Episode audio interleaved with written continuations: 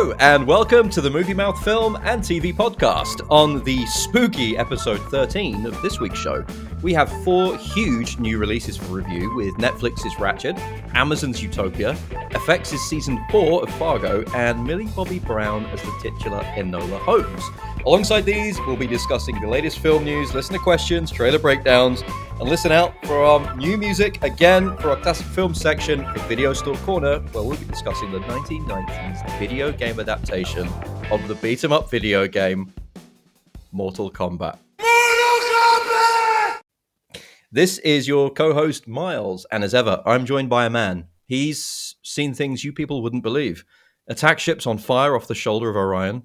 He's watched C-beams glitter in the dark near the Tannhauser Gate. All those moments will be lost in time, like tears in the rain. Time to die. It's Phil. Hello, Miles. Hi, how are you? I'm good. How are you doing? Yes. Yes. Good. Yes, I'm doing very yes today. Yes. Yesterday. So, what have you been uh, watching this week? Um. Well, I have watched. Um. I'm still working my way through Umbrella Academy season 2 Mhm. Very close to the end now. I think Uh-huh. I've got two episodes left. Uh-huh. Loving it. Good. As you said, it, it's a, it is a um a change up in pace to the first series, but Yeah. I really really like it. Um. So yeah, looking forward to seeing the conclusion of that. Um. And then the other thing I watched, which has stuck in my mind this week, is a 2019 Spanish film called The Platform, Ah, which is on Netflix. Yeah. Hmm. So, have you heard about this? I've heard of it. Yeah, I've known a few people that have seen it that recommended it to me. Yeah, it was really good. It was recommended to us, and we stuck it on, and it was it was nice and it was a good different uh, kind of film. I guess it's So it's set like in a, a- it's set in a train station, right? And it's just a load of people waiting for a train on a. Yeah, that's it. That's all they do. Then the train comes, and then it ends. the next train to London Victoria is delayed by one hour thirty minutes. That'd be very accurate. Uh, no, it's set in a giant um, tower uh, with, that's at least 230 odd levels high, whatever it is. And basically, the tower has a hole, like a rectangular shaped hole, all the way through the middle of it. And each floor is a like a prison cell. Mm-hmm. And what happens is uh, a platform that magically sort of floats from the top to the bottom gets lowered gradually down, and it's full of the like the most amazing buffet of food when it starts at the top. And as it works its way down, it stays in each cell for like a certain amount of time. Mm-hmm. And uh, obviously, the prisoners in there, as it gets lower and lower, get to eat less and less. Uh, and they basically just left with scraps at the bottom. This was not going where I thought it was going to go. really? yeah, I didn't expect it to be a platform full of food that gets lowered. Shouldn't they Yeah, have called it it's the a- platter or the, tr- the tray? um, but it, honestly, it's really good, and it, it's pretty messed up. It's um, but it's a really different idea. Like, and you Hmm. think, oh, why don't they just keep the food? Like, you know, like they could just take it off there. You can't. You can't. Any food that you try and take off of it and leave in there after the platform's gone, they basically either burn you to death or freeze you to death, depending on how they feel. I would love to know Uh, what they were smoking when they made that. Yeah, but it, I, I, it's really worth a watch. It's, Cool. It's really different. So yeah, that's what I watched this week. Well, I might watch that this week. This week and let you know how it went on uh, next week's. You should. I watched, thanks to you and your wonderful Mulan review. I watched Mulan, and uh, oh yeah, wanted obviously to watch it because you you you know you you you gave some really good points on it. I agreed with pretty much everything you said. Mhm. Um, I thought it was a really good movie. Um, loved the the kind of real world world setting, how they kind of adapted the the cartoon. Uh, the use of the phoenix, uh, the locations were stunning, weren't they? The cinematography Yeah. was great. I think it was look filmed really well. Yeah, uh, the use of chi, you know, as this kind of superpower, which is also kind of used as a kind of martial arts energy, which was brilliant. I just thought it was a real shame that young children, and in particular young girls, don't get to see this in the cinema. They don't get that experience of going to see a young female heroine centered movie, um, wherein you know, as young boys, young kids, we got to see all of you know that all the time when we go to the cinema. So I think that was a real Mm. shame that that Disney Yeah. released that. and it's a shame there's a lot of you know uh, controversy around the filming location, obviously in China, where they've obviously you know raised a lot of issues around uh, human slavery in, in the regions that it was filmed as well. So Yeah. a bit of a shame, but uh, it was a if you judge it as a movie, I thought it was really good. I've also been watching uh, to kind of change it up slightly on Apple TV. The first thing on Apple TV that I've actually watched consistently since Apple TV launched, Apple TV Plus, I should say, and that's the comedy series Ted Lasso, which is it's basically Jason Sudeikis is the titular Ted Lasso. He's an American football coach or hand egg coach who travels to England to manage struggling English Premier League football team Richmond FC, aka the Greyhounds. Um, so it's a kind of 30 minute, you know, comedy show. It's really nice light tone, really good supporting turns from Hannah Waddingham, the club's recently divorced owner, Rebecca, um, who is going through this breakup with uh, Anthony Head of of Giles fame from Buffy. Oh yeah. And he basically they he used to own the club. They get divorced. She keeps the football club in her name, and she's then kind of dead set on running the team into the ground. Um, and then you have, and so obviously she hires Ted. You've then got Juno Temple um, as a as a wag called Keeley, who generally brings a lot of charm as well to the performance. And uh, Ted Lasso himself, he's kind of you know what you would assume to be this kind of ignorant type character coming to the UK to manage a football team. But it, he somehow it doesn't end up being irritating or ignorant at all. He's actually really warm, earnest. Also has a lot of depth. You want him to succeed. It reminds me a lot of those kind of Ricky Gervais comedies, that kind of tone, like extras, um, or you know, more recently with Afterlife. It has a real kind of sweetness to it, and lightness to it, and um, some of the football stuff is a little is you know isn't done so well. Um, but in general, it's really good, really fun, and a lot of people I know, both in the US and in the UK, have both enjoyed it. So uh, definitely recommend that on on Apple TV. The other one. Um, Ridley Scott's new HBO none more sci-fi drama, Raised by Wolves. have you have you seen the the trailer trailer for for it? I saw the trailer. Yeah. So I've watched four or five episodes of this. Um, it's on HBO Max in the US. I think it's about to be released in Europe, or it's just just come out. This is about a planet where two androids hatch a family of human embryos. They race, they they kind of raise them um, before this ship arrives carrying humans, and then all hell breaks loose. Uh, basically, one of the androids uh, is a is a necromancer, um, which basically means that they are in completely insane. Um, it's really dark, chilling, a little too uninteresting though for me. The problem is that the only hero character in it is, an, is a child, whereas all the other characters uh, they have a somewhat blotted ledger. Um, not unlike Game of Thrones, but Game of Thrones man- man- managed to kind of carry that off. Mm. Whereas here, it's just a bit everything's a bit dark and a bit depressing, and I, I don't really want to root for a child hero. You know, it, it, it's it's it's a very it's very adult stuff. Um, just I don't know. I, am just not, I'm not really enjoying it to be honest. It's it's it's interesting to watch. It's it's very sci-fi. You know, Yeah. very very sci-fi. It's hard sci-fi, I would say. Um, From the trailer, so- it looked like it, it looked really good visually. Mm, yeah, it is. The first two episodes are actually directed by Ridley Scott. The the remaining, I think, three or four or five, uh, I think beyond that, are directed by his son. Um, Okay. So it looks good. It's good. He's got good kind of production value. Some of the CGI it can can look a little bit bad, but I don't know. Some of the acting isn't great, and um, so I po- possibly won't finish that. Um, con- considering also, by the way, with the boys on Amazon. So this week uh, picked up on uh, episode five. This week saw evil Superman Homelander uh, getting jacked off as he crushed the head of a human robber in a back alley. Wow. Uh, very adult twist on a typical superhero moment, stopping a Yeah. bank robber as he like checks his stash, having you know robbed a bank, um, but getting jacked off by somebody else while uh, squashing his head like a grape. Um, so there was that. Uh, so, Wow. but yeah, still loving that. Still loving it. So anyway, let's jump into this week's listener question. This week, uh, we have a question. Hi, Miles and Phil. As children, we've all been haunted by scary or otherwise creepy moments in movies when we were growing up.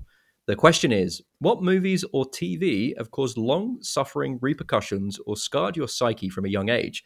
Extra points if they were a children's movie or show. So come on, Phil.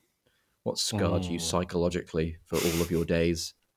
I other mean, than, other than things that actually happened to you as a child. I think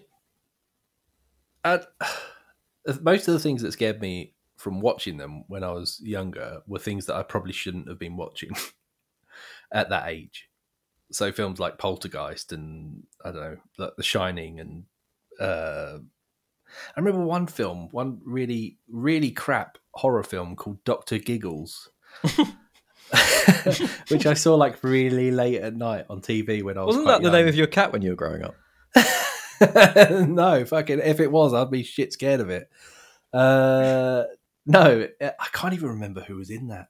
You'd recognise. This him. is the 1992 comedy drama horror movie Doctor Giggles, uh, starring Larry Drake as Doctor Evan Rendell. Oh my god! Do you know it? Do you know it? IMDb's a wonderful thing. Oh, you, well, that was quick. Yeah. Um, This is this revolves around a madman who believes he's a doctor, comes to town where his crazy father was killed, soon begins murdering people, and becomes infatuated with a teenage girl who has a heart condition. yeah, it's terrible, And it's a comedy. scene in it. It's a comedy horror. Is it? Oh my god! Apparently I've not seen it it for a while. I do own it. I did buy it. Um, but I've not. I've not watched it for years. But there's a scene in it that I remember that I was a bit like uh, horrified by when he killed all these people, and basically he he he has like a surgery, and he puts all the dead people that he's killed in the waiting room of the surgery. So he's got all these corpses like sitting in the chairs in the waiting room, and I was like, oh no. Um, that sounds amazing. Yeah, It sounds a bit like I- Beetlejuice when they go in and they see all the, the dead yeah, people. but that was uh, I don't know, but it's not. I think having watched it, I haven't seen it for a long time, but I do remember the last time I did watch it, I was like, "This isn't scary at all. this is pathetic."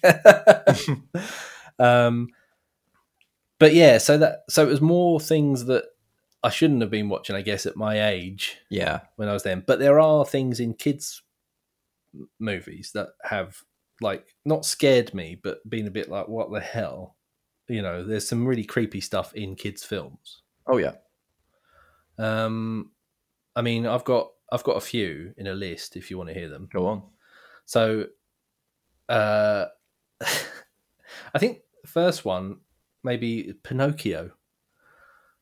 So oh, when- the, when he goes in the whale.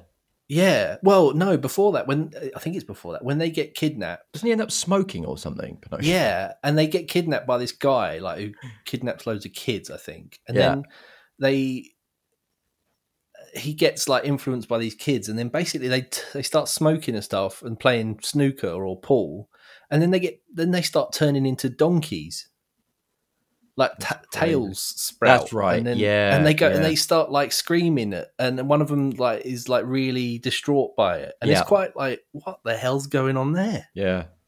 and that's really weird. I wonder, And I if, think- I wonder if Guillermo del Toro is going to put that in his live action version of Pinocchio. Oh, I really hope so because it'd be properly messed up, wouldn't it? He's got to, wouldn't he? he definitely will. But in a similar vein, it's like in Dumbo when he gets drunk, and then doesn't he get drunk? And then there's like loads of weird dancing elephants to the Yeah. Yeah. like the animation. yeah. Or yeah, that's a bit odd. I think you know a lot of the Disney artists are on something at that time. Without a doubt. Cocaine's a hell of a drug. um, what other ones have I got? I've got um, Return to Oz has got a couple of very odd things, and in fact, these were brought up by my wife Carly, and she she said about the Wheelers in Return to Oz, which are like these weird creature things that like roll around on, like their feet are wheels. And they're like on all fours, but they're clearly humans. But they've Yeah. got these weird masks on, and then they just like screech at you and laugh, and it's really odd. That is creepy. Yeah, and then in the same film, you've got the uh, witch who like can swap her heads, and she she goes into like the, the room full of different heads that are all like alive. They're all obviously just people's heads, like in a uh, uh, you know, and she basically picks heads up and can swap them onto her body. But there's a bit where um, Dorothy goes in there, and I think she like she, I can't remember what she's trying to do. She like startles them basically. She drops something, makes a noise, and then the heads wake up and they see that she's not meant to be in there, so they all start screaming at her. But it's really odd. yeah, all these weird heads in glass cases. I think the Wizard of Oz is scary enough when the house lands on the on the witch at the start, and like the Yeah. the, the like the trout the pant legs roll up, and then you know I mean? yeah, yeah. I mean, oh, there's some weird stuff in there. I mean, it, actually, similarly to that, when the pant legs roll up, one I was going to mention that did actually freak me out a little bit when I was younger was Who Framed Roger Rabbit, when Christopher Lloyd gets run Oh. over by the steamroller. One hundred percent. and then his legs like curl up like paper. Yeah. And oh my, that freaked me out quite a bit. I remember that freaking me out. You, you forgot the part when his human eyeballs pop out, roll across the floor, and then he has these giant cartoon eyes that, that Oh, are like in his head, Oh and they're like God. rolling in his head. That's the scariest Oh, part. I need to watch that again. That might have to be a video cor- video store corner soon. I think. Oh, it's a great movie. It's a great. yeah, I've not seen it for a long time. Uh, and then one last one. I well, no, two I've got in the Never-Ending Story. The Nothing, like the wolf creature, was pretty Yeah. scary uh, as a character. And then, I mean, I don't know if this is meant to be a kids' film. I don't think it is. But Watership Down. Oh yeah, I mean that's what the hell? Yeah, it's I mean, it's a cartoon. If it's not meant to be for kids, it's an anime. You know, it's it's freaky as hell. it is freaky as hell, and it's. I mean, I was beside myself for most of that. yeah, depressing. eyes burning like fire. I don't have any desire to watch that ever. no, again. me too. Me too. Um, yeah, so that was it for me. What you got? Well, funny enough, talking about animation and particular Disney, one of the first movies that I ever saw in the cinema, um, in the Worthing Dome, in fact, was a Disney animation. If you remember, there's there is a, there's a scene in that in this movie, and I'm not going to give it away just yet.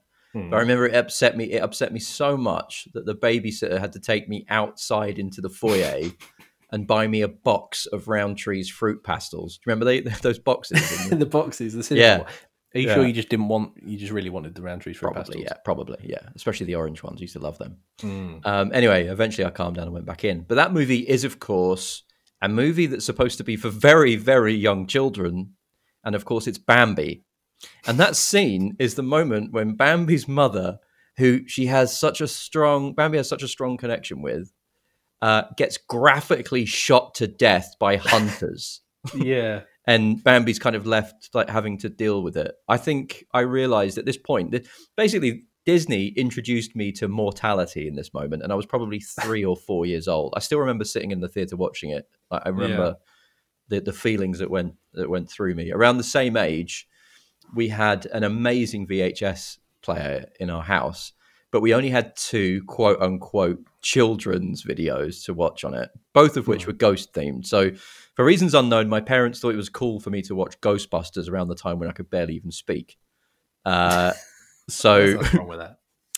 well, this did mean that the the scene at the start of the movie where Ray, Egon, and Venkman go to investigate strange goings on in the New York Oh, the- Public Library. gonna say the Are library lady. you, Alice, menstruating right now? Uh, only to encounter the shushing library ghost, who, Yeah. after Ray's insistence that they shout, Get her, transforms into a monstrous fucking ghoul and screams, Rah! before they run out, uh, cleaning up the town plays, pigeons scatter down the steps of the, of the She, like, library. flies right into the camera, doesn't she? Yeah. Blah! That Oh. ghost still haunts me. It- honestly, it freaks me out even today when I watch it. Even though it's one of my Yeah. favorite movies, I watch it over and over and over again. That freaks me out. Uh, even now, that used to terrify. Honestly, that as a kid, that would I couldn't watch it. I remember. Yeah. No, The- I know what you mean. Oh, the the other video that we had of the two, cuddly, warm, and friendly episode of Thomas the Tank Engine and Friends, with narration by the warm and wonderful Ringo Starr. Ah, um, but I don't. How could such a uh, like a cute, happy children's TV show from the eighties, uh, starring smiling and talking trains, haunt me for the rest of my life? You ask. Well, my parents, of course, are to blame yet again, unimaginably deciding to buy what would appear to be a random episode of Thomas on VHS. Which also happens to be the 50th episode. It's the 24th episode of season two. So just a completely random episode. but I'm convinced they hated me as a child and were adamant that I be a bedwetter for the rest of my life. It is, of course, the episode known as Thomas and Friends Ghost Train. So let me read the plot to you, Phil, and I think you'll get the gist of my trauma here. Go on. So this starts with Percy, the green little green train, telling Thomas and Toby the story of a ghost train that his driver told him the night before and is afraid to think about it. Mm. Thomas doesn't believe a word of it, runs off, calling Percy a silly little engine. Percy tells his driver that Thomas didn't believe in the ghost story. Uh, Percy's driver says that it was only a story he saw on TV, so it wasn't real. And per- but Percy can't help but be disappointed when he finds out it's not a real ghost story. So Percy enjoys running at night, basically driving around the tracks at night, and knows exactly where he is despite the dark. He can literally just he knows where he's going. Right, he doesn't need like signal points. He just does what he's got to do at night time for some reason. Yeah. What Percy doesn't know is that there's a broken cart of lime on the tracks, and this farmer has basically left it there. He's gone for help. Percy comes down the line, smashes into the car, goes everywhere. He gets absolutely covered in lime, this kind of pale powder. So Percy needs to be cleaned up because he basically looks like a ghost.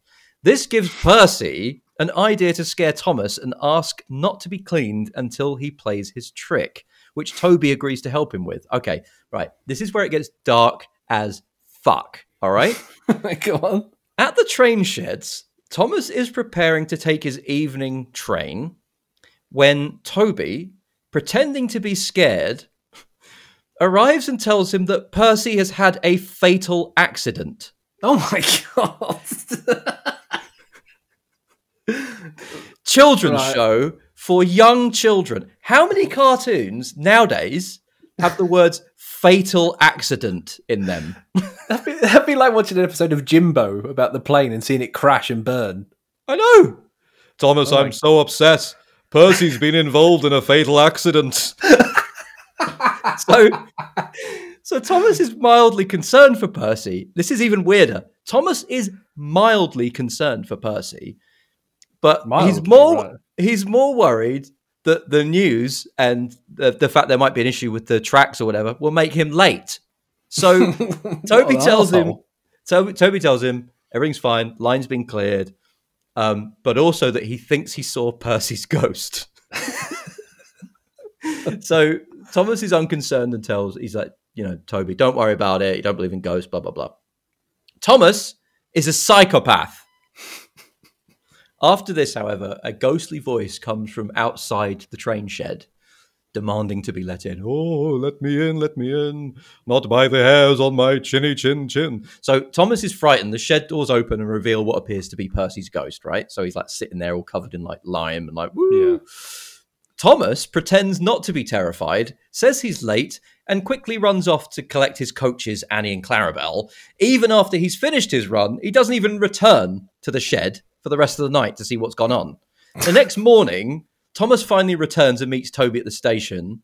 When Toby asks what's happened, Thomas reveals he slept in the goods shed, claiming he didn't want to intrude as Toby would be sad about Percy's death. Basically? Thomas the Tank Engine had zero empathy, couldn't give a fuck about Percy dying. He was a complete psychopath. He just However, fucked off. yeah, he just fucked off. As he makes his excuse uh, about not wanting to go back to the shed, blah, blah, blah, Percy lets off this really ghostly whistle in the distance. And then you see Thomas run off scared, like freaked out, like going absolutely crazy, not knowing obviously that Percy's not Percy's not really a ghost. And then you see like at the end Percy like going across this bridge covered in streamers and like all ghostly with this whistle. And the fact that Thomas freaked out as well. You know, we were, I was anchored so much to to Thomas's psyche at that age. You know, he was fun, strong, on time, but this scared the shit out of him. So, fuck you, Thomas the Tank Engine. Fuck you, Ringo Starr.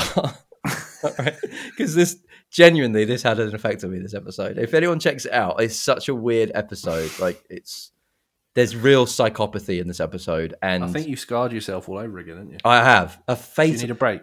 Percy's stop been- recording? yeah, I'm just, just gonna go have a just gonna go have a cigarette. I've, I've never smoked a cigarette in my life. I'm gonna go and have one now. I'm gonna light light a shaky cigarette in the garden and stare and feed the birds. Um, Make sure there's no trains outside. Yeah. beep beep. uh, so that that answers this week's questions. I hope that that uh, answered your question and uh, you're happy with the suitable level of pain that we are both now in and sleepless nights that are going to follow us for the next couple of weeks before the next podcast. Mm. So, in this week's news, um, you want to get us set off here, Phil? Yeah. you picked up on So? I've got a couple of bits, couple of bits of news. So the first is that uh, Conan the Barbarian could be on his way to Netflix.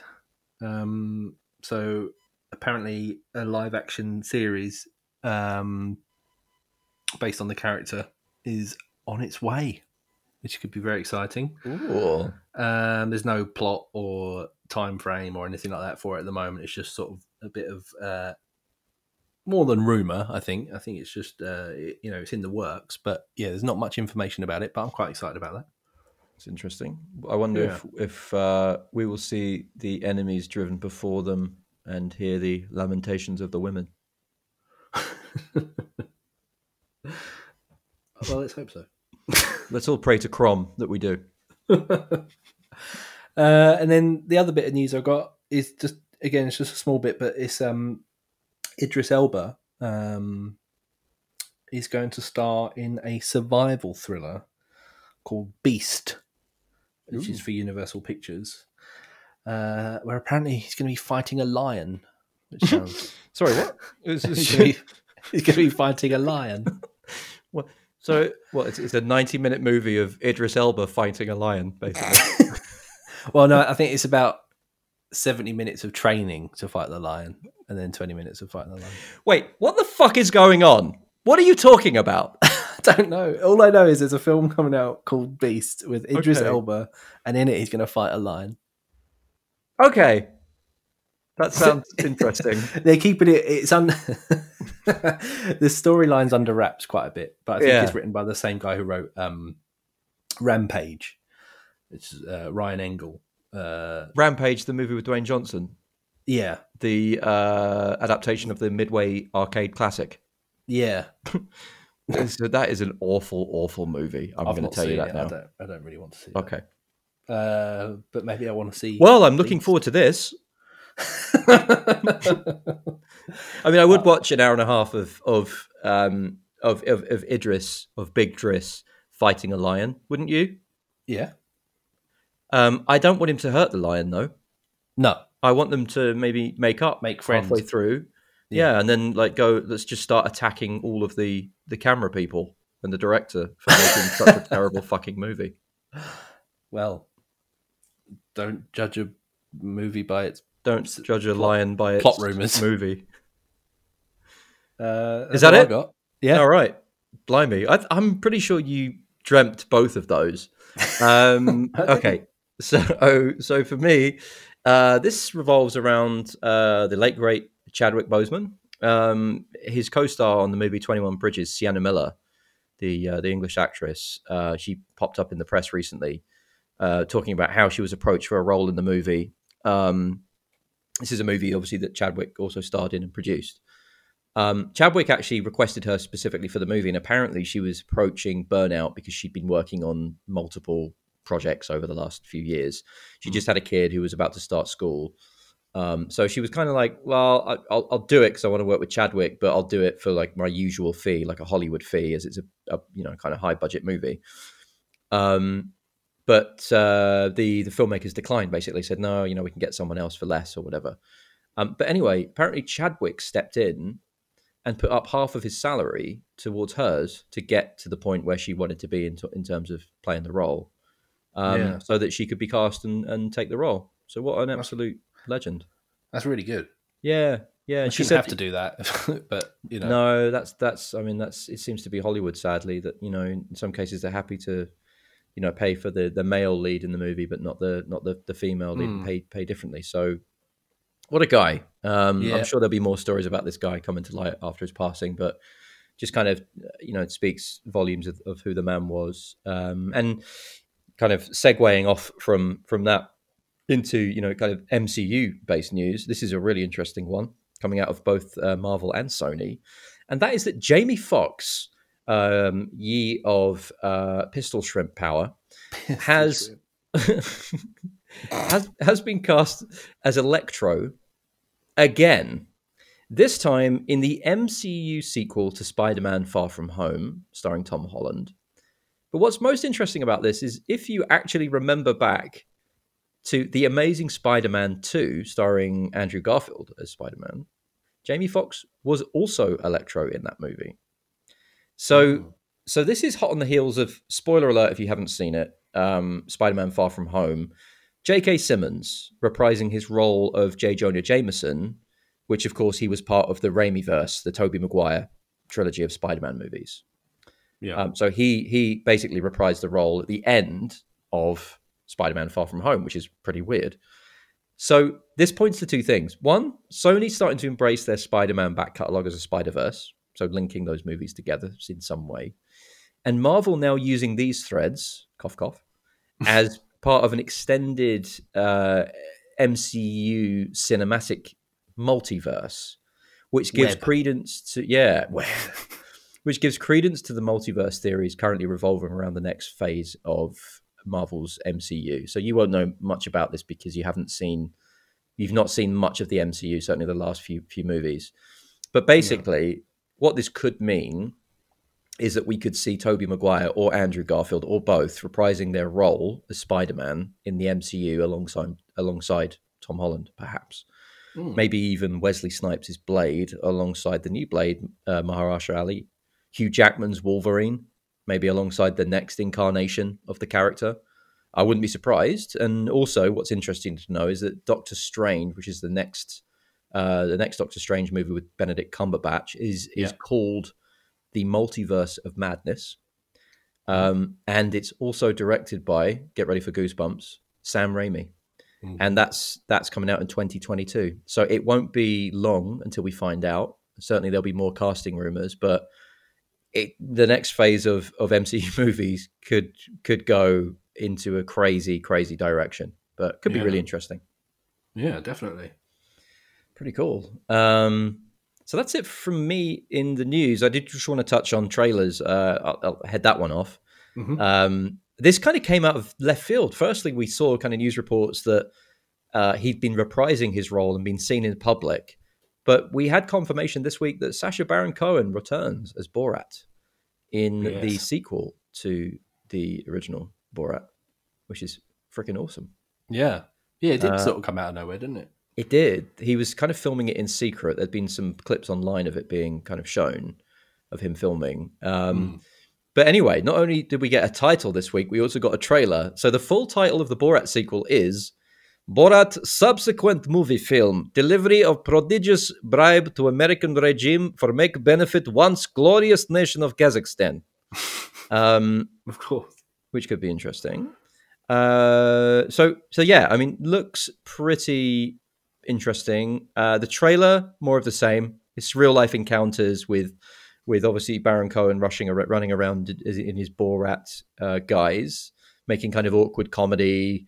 There's, there's a scene where he's obviously had a daughter. It appears that he's been in some kind of solitude in Kazakhstan. He plays off the fact that Sacha Baron Cohen brought shame to Kazakhstan. And uh, at the start, he's there's a scene where you see him in a mankini, almost crucified, with someone throwing fruit at his genitals uh, in the streets of Kazakhstan. Um, there is uh, a scene where he takes his daughter for an ultrasound scan of her unborn baby and asked the doctor if he also put baby in his daughter. Um, Jesus. Uh, It's it going to all- be ultimate cringe fest, isn't it? Like It in really- only the way that he can. It's It just really going to make you like peel your eyelids like open just to carry on watching. without a doubt. Um, there's another scene a bit like that. He also, it was, there's also a scene where you see him crash a Republican Party conference dressed as Donald Trump, like with a full-on Donald Trump mask, like a legit mask, Yeah. um, with his daughter over his shoulder, and interrupts an actual speech by U.S. Vice President Mike Pence by shouting, "Mikhail Penis, I have your girl for you." Is it real? yes. Oh my god! Uh, so this is coming out really soon. It's coming out on Amazon Prime this month, Oh right, October 23rd. that's my birthday. Happy birthday, Phil. Just for watch that on my birthday. Happy birthday. Uh, just one aside. I remember once when I lived in Brighton getting very, very drunk, coming home and uh, putting on the Borat DVD. And if anyone out there had the Borat DVD, you'll remember that it had the fake Kazakhstan national anthem uh, as the DVD menu music, and it would repeat over and over again. I remember watching the movie, pretty much the last thing I remember, waking up probably seven or eight hours later with my TV on full volume with the Kazakhstan national anthem sung by, I guess, Sacha Baron Cohen on repeat with a cold kebab next to me in bed. Do you know what? What's really funny about that? I've got like a really similar experience that I had, but not not with the uh, not with the Kazakhstan um, national anthem. But I I'd been out for a night in Brighton, got quite drunk. I was staying at um, a couple of friends' house, and uh, I went to sleep in their armchair in the living room. and when we got back to the house, we were watching Black Books, the uh, Yep. brilliant um, comedy series. And I don't know if you remember the theme for that, but it's really like disjointed and quite. It's very short, and it's yeah, it's quite. It's not like a nice theme to listen to, if you know what I mean. Yeah, but yeah. it suits it perfectly. But it was that thing where they'd gone to bed and we left like the DVD on. We were all quite wasted, and uh, the menu had gone back to the menu after the episode we were watching, and I was asleep upright in an armchair, and I, all I can remember is just fits of like consciousness and just hearing this horrific theme tune just repeating, and it must only be about like twenty seconds long. And it was horrible.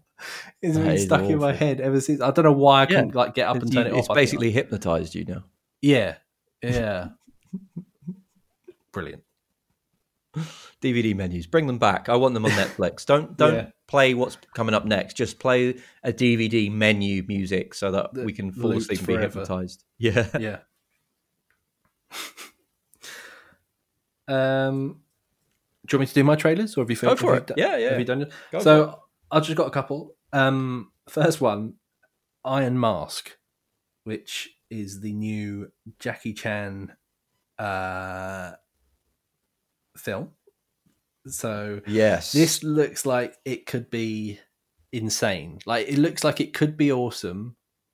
Like it looks really good from the trailer, as in visually, but it's probably going to be pretty terrible.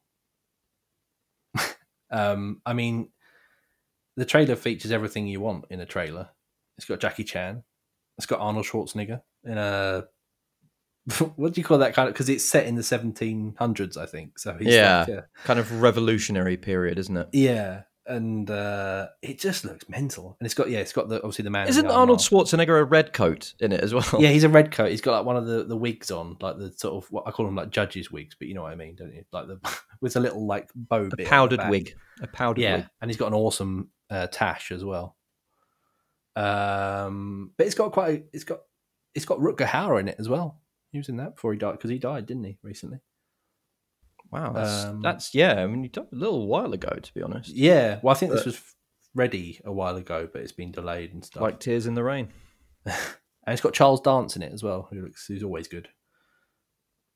Um, I wonder if that's the first thing he's been in with Arnie since the wonderful Last Action Hero. Does he have a glass eye in it with a smiley Oh, face? I hope he does. God, I love that film. Uh, so yeah, this looks like it could be fun. It's got lots of insane imagery. It's like fantasy. It's like a there's dragons in it, and it's uh, it's about like a forbidden kingdom in the Far East, uh, something like that. But yeah, it looks crazy. Uh, big budget, crazy, lots of stars and uh, action, could be terrible. Um, and then the other one I still saw, which looked really good actually, it's a um, film uh, called The Sound of Metal.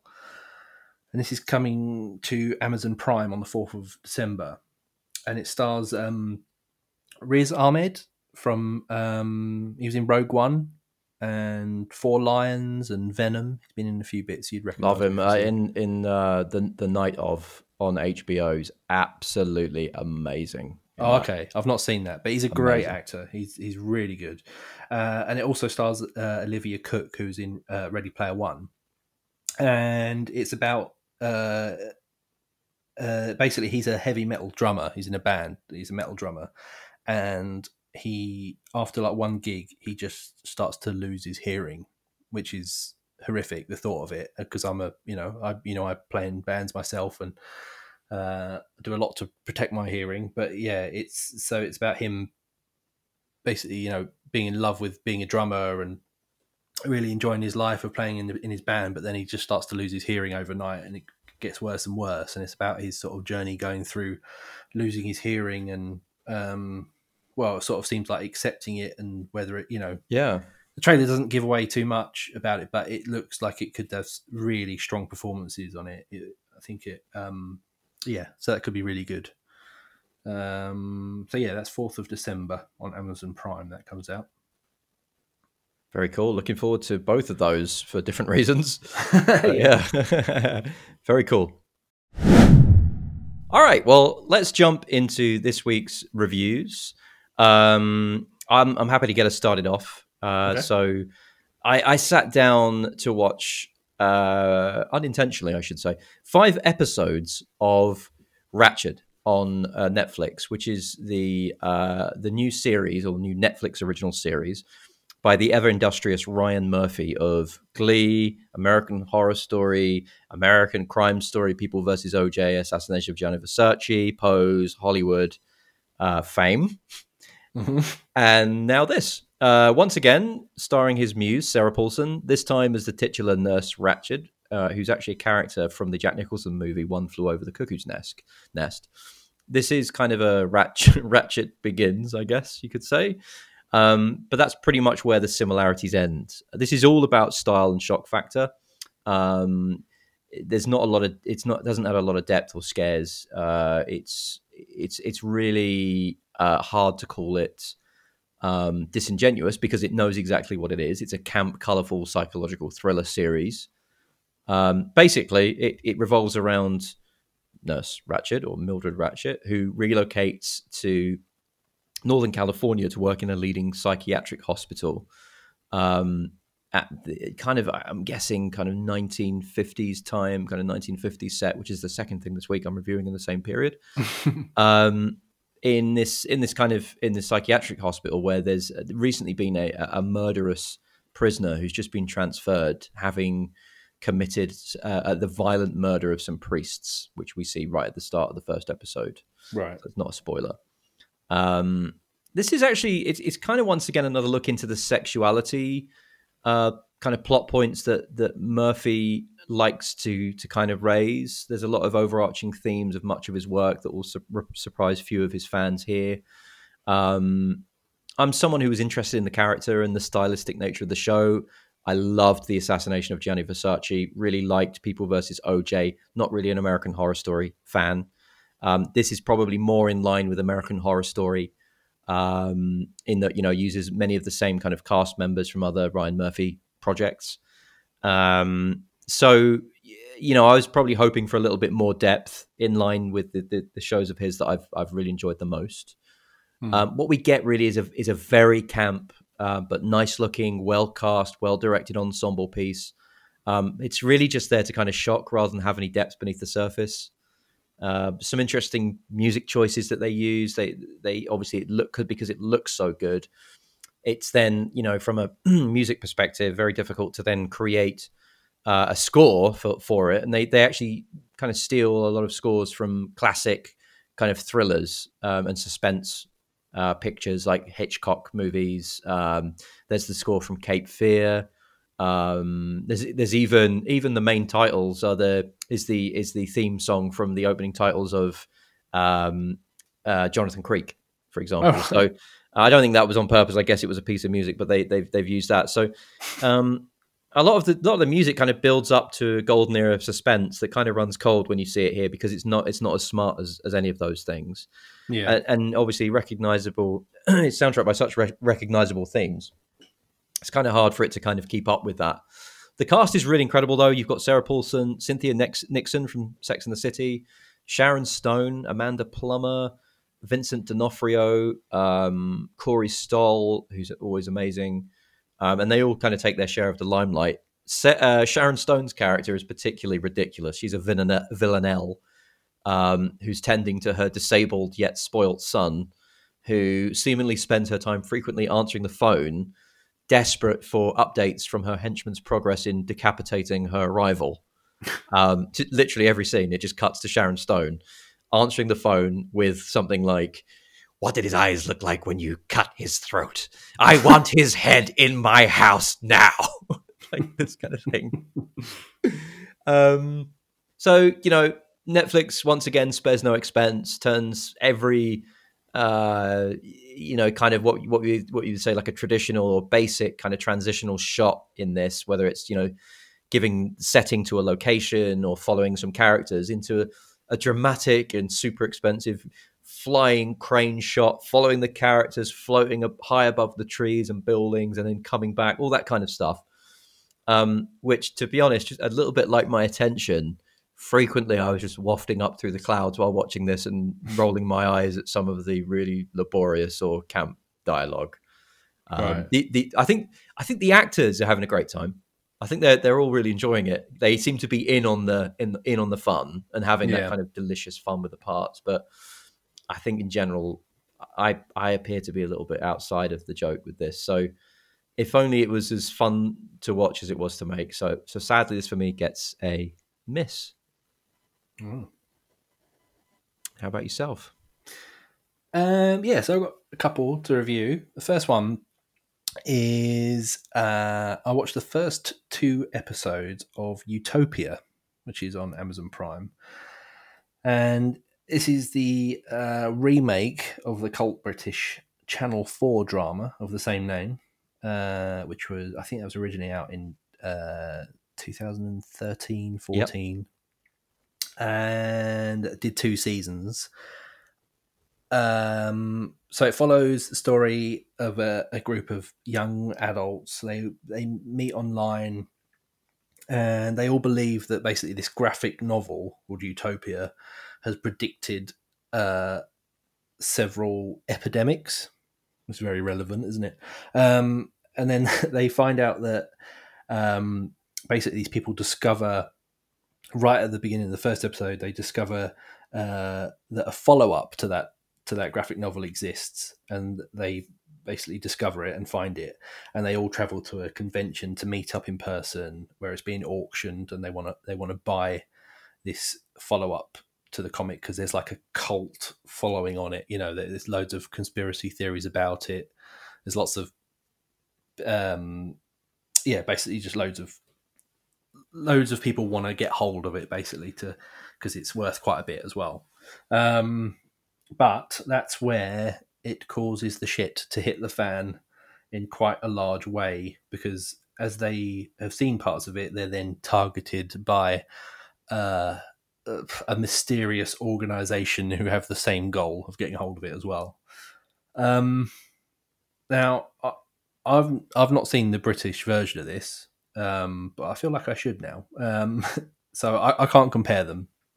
But I've heard from, the original's incredible. A lot of yeah, that's talk about I the original hear. being visually so, stunning. Yeah, there's a lot of mutterings about this being another case of it's just something that just didn't need to be remade you know, there's no reason for it to be picked up for an American audience and just remade in America. Um, but you know, I've only watched the first two episodes. Um, I and having not seen the original, I'm I'm quite enjoying it actually more than I thought I would.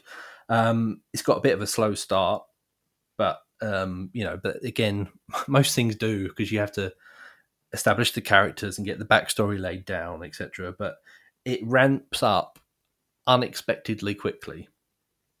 and I'm sure okay. people that have seen the original know what I mean about that.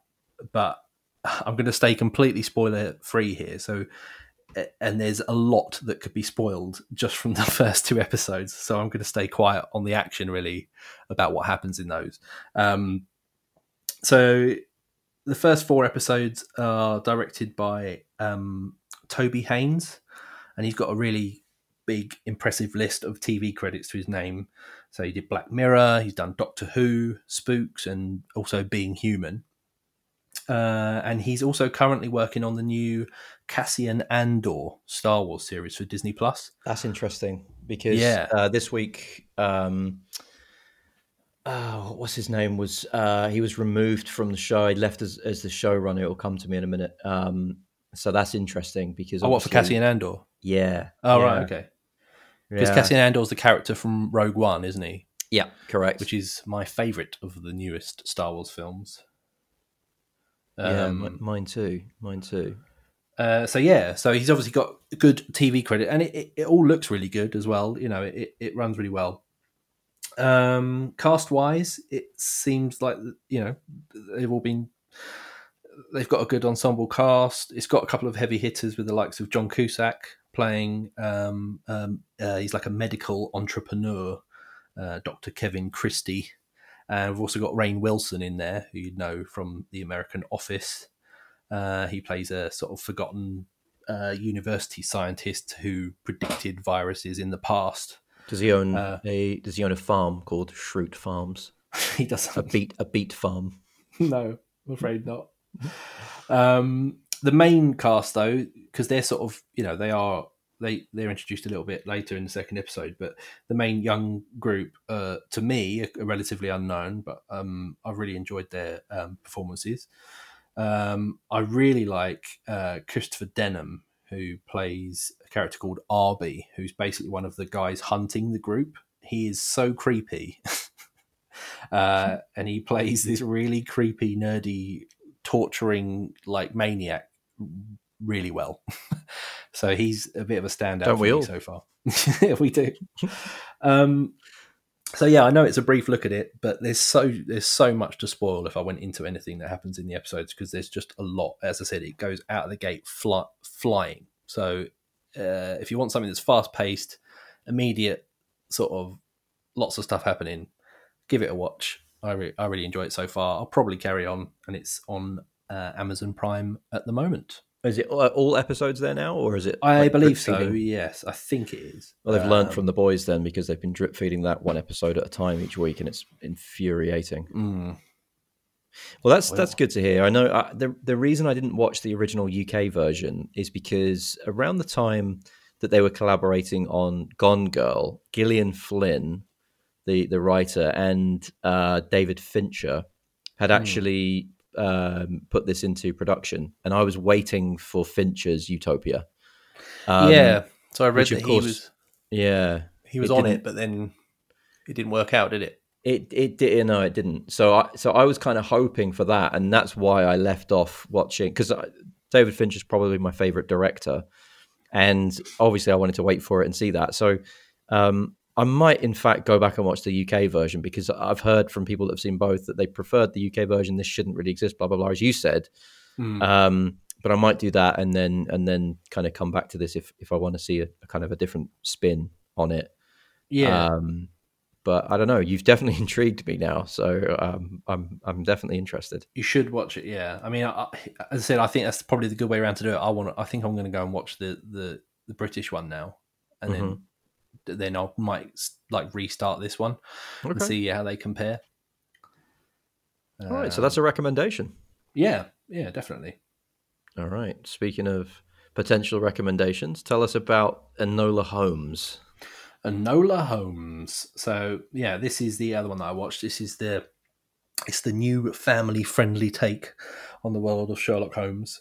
Um, but before you start yawning, um, as I sort of did when I heard what it was about, this isn't about old Sherlock himself, Miles. No, it's not. Is It's it about not? His, no, it's not. It's about his younger sister, Enola. Um, Isn't that Play- not isn't that alone spelt backwards? Do you know what it is? Yeah, it is. Uh, so Enola's played by the brilliant Millie Bobby Brown, who I'm sure you know as Eleven. These go to Stranger eleven. Things. um, and it's directed by British director Harry Bradbeer. Uh, it's based on a series of young adult books by American author Nancy Springer as well. So obviously she's you know, released this series of books to appeal to the the younger Not audience. Sir Arthur Conan Doyle. Arthur Conan Doyle's estate, yes, but Oh, obviously goodness gracious me! Um, so we follow the adventures of Enola, uh, who, after the death of her father uh, and the departure of her older brothers, she's been basically raised up by her eccentric mother, Eudoria, who's played Mhm. by the uh, ever amazing Helena Bonham Carter. Yeah. Um, and then one morning she wakes up to find that uh, her mum's gone. She's left, and all she's left her with is like a box of gifts uh, which contain clues. Uh, and this sparks like the main backbone of the story as uh, Enola goes to explore. Actually, what looks is a really impressive CGI rendering of Victorian London. I thought it looked really good, actually, this film. Uh, and then along the way, she crosses paths with various characters, one of them being the young Lord Viscount Tewkesbury, um, played by Louis Partridge, um, where they both find that they have a common goal in mind. Um, But of course, Tewkesbury's anything but common. of course it is. Um, so this is set um, in the run up to the Representation of the People Act of 1884, uh, which, if you didn't know, laid the groundwork for women's suffrage. Um, although it's quite a light-hearted film for the most part, it's it also re- reflects well the inequality of the era and shows some of the more sort of violent uh, aspects of the women's suffrage movement with regards to you know the protests and things which were quite rightly put on. Um, performance wise, uh, in my opinion, I don't think there's much to fault in the performances in this. I think the cast is really good. Millie Bobby Brown, she's great in it. It's really good to see her um, giving like a witty, confident performance um, uh, with, a, with its fair share of drama as well. Um, I think you know when you're known for something as ridiculously popular as Stranger Things, it's going to be difficult to break out of that character when it's sort of the only thing that most people would have seen her in. It's going to be difficult to break out of that kind of role, but I think she does a brilliant job in this. Um, Henry Cavill is in it. He plays Sherlock himself, the big man. Um, he does a good job. Uh, and Sam Claflin, he plays uh, the other Holmes brother, Mycroft Holmes, and he does a great job uh, at making you hate him, um, as he did in uh, Peaky Blinders, which I recognised it from straight away. He plays uh, the upper class smug twat quite perfectly, I think. Don't we all, Um, darling? Don't we all? if you could hurry along with the review, that'd be wonderful. Thanks. I do have a train to catch. Steam train. Um, weirdly, there's a lawsuit going on with this with the makers of the film at the moment, Legendary Pictures, because the Oh, really? yeah, the Arthur Conan Doyle estate. Right, this is odd. This is really weird. The Arthur Conan Doyle estate uh, that believe that it shows Sherlock Holmes showing too much warmth and kindness in his character, What? which they feel infringes on the copyrighted stories of the Conan Doyle estate. I So mean, it's it's very un-British to show that kind of warmth. Yeah, I know it's really weird, isn't it? Because he's not, you know, he's not the main character in it. He's obviously No. quite a big character in it, but No. it's uh, that's quite a weird one, isn't it? That is Um, I think weird. it's because the rights to the early Sherlock Holmes stuff, if I've read this correctly, are sort of uh, what they call them in like the public domain, but they Mm. still own the rights to the later stuff, and it's the later stuff in which he um, does become a bit more of a softer character. So they're But- basically saying the character's contradictory to the earlier Holmes. They're showing more of the later version of Holmes, which I in the believe, public which they still own the rights to. Right, yeah, still it's private. bit, uh, Mm, yeah, it's a bit of mm. a very odd one. Um, but I, you know, aside from all that, I really enjoyed it. I think it, it moves along at a good pace. The performances are really good. It's got the good balance of comedy and drama. And I think also you get the feeling that this could really open up a whole realm of uh, either like a new, you know, more s- sequels for this, uh, or maybe a TV series with Enola, um, and you know, just help to make the Sherlock Holmes world appeal to a younger audience as well. Um, yeah, so I liked it. It's a recommendation from me, and it's available now on Netflix. Nice, nice. I'm, I'm, I, I've seen it as well. I'm, a, I'm a little bit more on the negative to you. Yeah. Um, I agree with pretty much everything you say, though. Uh, I don't really disagree with anything that you've said. I just, for me, it just wasn't for me. It just, it, you know, I, did, I, I didn't, it didn't really capture me the way that I think it would do younger viewers. I don't think it was made for, for me. I don't think I'm the target audience. Um, Hmm. You say Millie Bobby Brown's performance really good. Everyone's in it is very good. Um, but it just, I don't know, it seemed to be lacking something. I also found it, I found it maybe a little bit of a cynical attempt to create something that was kind of more designed for a younger female audience and maybe not. I mean, why wasn't it directed by a woman? You know, why if if, if this Yeah. is you know it, it it didn't really seem to me to be to have that kind of connective tissue. I'll tell you what it felt like to me. I don't know if you've seen this, and this is interesting because Harry Bradbeer also directed multiple episodes of this. It felt like a teenage Victorian version um, of Fleabag because Millie Bobby Brown is constantly addressing the camera and giving this kind of smug nudge, nudge, wink, wink. Uh, oh, you know, uh, Tewkesbury's coming to town. Looks at camera, wink. Um, that kind of thing. I quite It- like it- that. yeah, but I, I know, I know, and it's it's definitely along the lines of a of a teenage Victorian Fleabag. There's there's that connective tissue there. Fine, but it almost just feels like they've said, "What's a good, strong female character?" Well, I directed some episodes of Fleabag. Let's make now Enola Holmes. We'll just basically do the same thing, but we'll put it in a different a different setting. I just found Right. it. I, I didn't. you know what I mean? Uh, Maybe I just watched too much TV and too many Yeah, I've not seen Fleabag, so I'm not sure. Um, I think, yeah, I think, I think there's for me, there's that anyway. I just, I found that, you know, and and I, I loved, I loved the setting. You know, obviously, you know, the w- women's suffrage movement, um, you know, anti misogyny in, in in the plot points and and and pro women's women's votes and all that kind of thing within the within the within the the kind of plot itself. Love all Mm. that. It just went a little bit too hard on that point for for me. Didn't feel like it didn't feel smart. I didn't think it was clever. Do you know what I mean? I just found it a little bit of a blunt instrument and not really clever enough to get that message across. yeah, And and, it, and in that way, for me, it kind of diluted diluted it a little bit. More, as I said, no issues with the performances, no issue with really with the plot, no issue with other than halfway through when the mission kind of changes for no apparent reason and then focuses on something on finding someone else rather than finding the other person. yeah. I suppose that's really a bit. It, uh, Yeah. Oh, you know what? I've decided I'm going to do this now. Okay. Yeah. Was- that was weird. Um, but you know, all, all in all, as I said, I'm not the target audience. You know, maybe it's a little bit lost on me, but um, but you know, I can see why why it's a, a, recommendation, and I don't Hmm. disagree with you. Um, so there you go. That's is that our first official movie mouth argument? Is that an argument? Mummy, Daddy, I think we need are to you getting some, divorced? I think we need to spend some time apart, Miles. not with other people, not with other hosts, surely. I'm going to other Um, podcasts. I'm leaving. Uh, so I will finish out the reviews and uh, Fargo season four. I'm not going to give any spoilers for Fargo. Uh, this is only, by the way, off the back of two episodes that I've managed to review. So obviously this could change. Um, but I'm a long-time fan of of the Fargo series. I remember when I first heard that the Coens classic movie Fargo was being made into a TV show, uh, probably about five years ago, I guess. I remember thinking this is this is going to work. Like, why can't they just come up with an original idea for a show? Like, why make a TV show of a movie that's already you know a classic, right?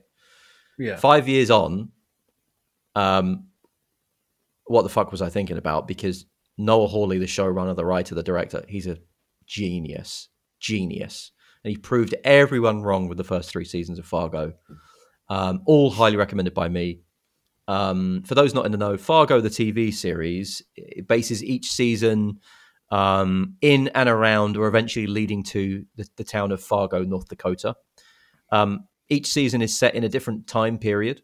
So, you know, different characters, some of them kind of relate to others, but in the most part, they're different characters and not really kind of a continuation.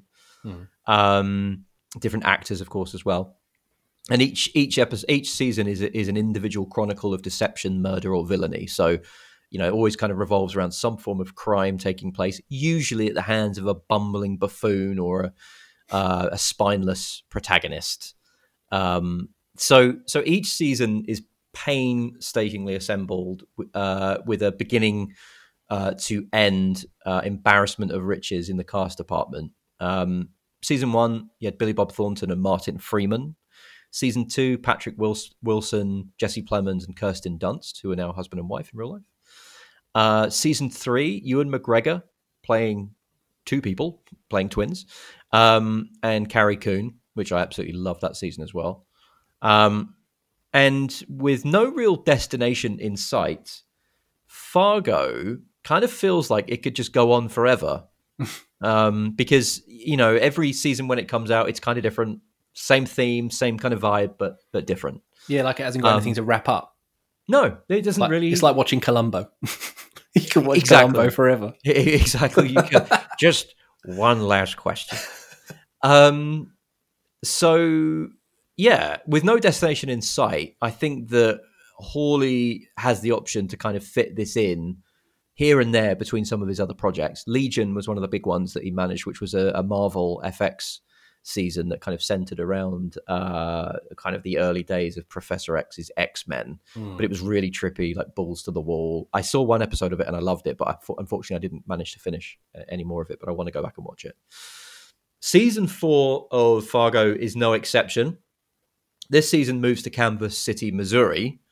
Um, and in the car stakes, we have Chris Rock, Jason Schwartzman, Ben Whishaw, and last week's star of I'm Thinking of Ending Things, Jessie Buckley, as a mysterious nurse from North Dakota. So this opens in a real, a really cool Coen fashion. Um, there's these kind of uh, there these two two gangs that are always, or one gang that's always running uh, Kansas City, and it goes back to kind of you know maybe post Civil War era, a bit like Gangs of New York, but it's gangs of of of Kansas City, and we kind of see a montage of the generational movement or shift of power from these gangs as they manage Kansas City, and then you know the originally it's the kind of Jewish gang, then it's the uh, the Italian mob, and you see the kind of changing of power as it goes, and how each uh, each kind of trade of power revolves around a trade between the two mobs uh, of a son for a son. They trade their youngest son for the youngest son, and then that youngest son is raised. So you have a Jewish guy that's being raised by the Italians, and, and so on and so forth. Right. So anyway, this is all in the past. This is just a kind of historic montage. It we, we get brought up to speed in the mostly 1950s autumnal setting. Um, there's the death of a crime boss and the son needing to compensate in his wake, of course, except in, instead of this being Michael Corleone, here we have Jason Schwartzman, who has a real insecure, kind of powder sniffing, uh, kind of spineless, weak new boss struggling with power play, basically.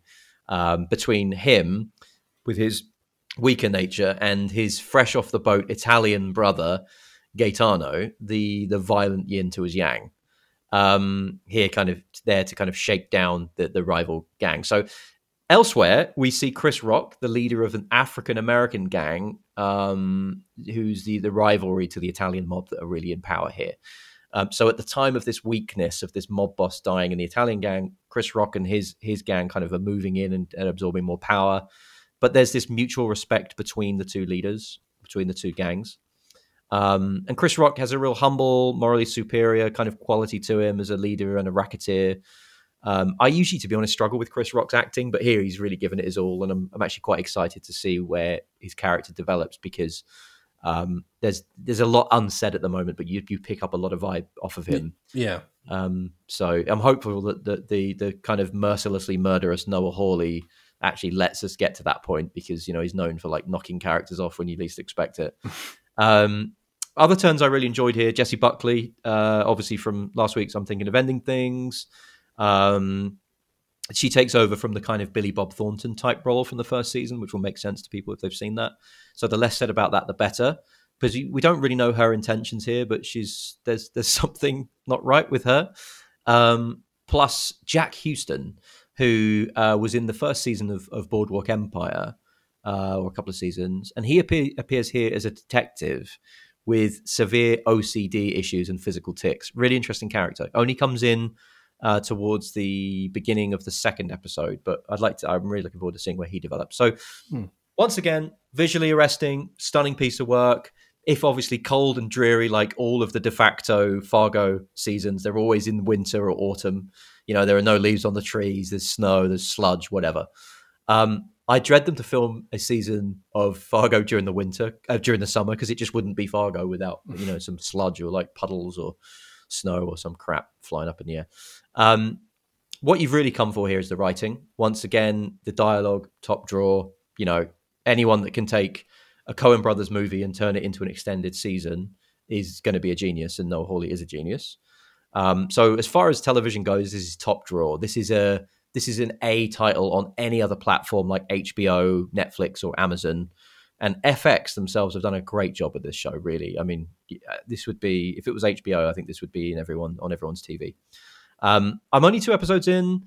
It's weekly on FX Hulu in the states currently. I think it's also in Europe at the same time. Um, I'm, I'm hoping uh, that the intrigue starts to build because it doesn't necessarily rear its head at the start of, of season four in the way that it did in the other three seasons. So, all of which I was addicted to from the off. This season, it's got the worrying potential to slide on my to do list. And I can't say as yet if this is essential viewing, but I'm hoping that it opens up a bit later because the last season of Fargo came out in 2017. So, three years on, right. season four arrives um, I don't know if you've heard much about it, but pretty little fanfare anywhere really. It wasn't a huge launch. For I've not seen it advertised anywhere. No, um, um, and that's um, that's that's yeah. the worry because I'm hopeful this still finds an audience as I want more of them, and it also makes me think that maybe the interest within the plot, you know, the the kind of hooks and the angle, could have been higher. Maybe considering they had three years to come up with a story. So both both of the rival gangs appear to have kind of little character development for the first couple of episodes. So hopefully the next few episodes make us care a little bit more about their plight, and you know, as the stakes kind of increase, um, so does the kind of drama. That said, you know, uh, as a biased certified fan of Noah Hawley and his writing and his visual style, I love all previous seasons. I'm hoping this turns into another classic. Uh, so, of course, it is a recommendation. I just can't say it's essential just yet, but maybe on a on a later episode, I will. So that's Fargo. Mm. Season four, everywhere now. So coming up next, it's Video Store Corner.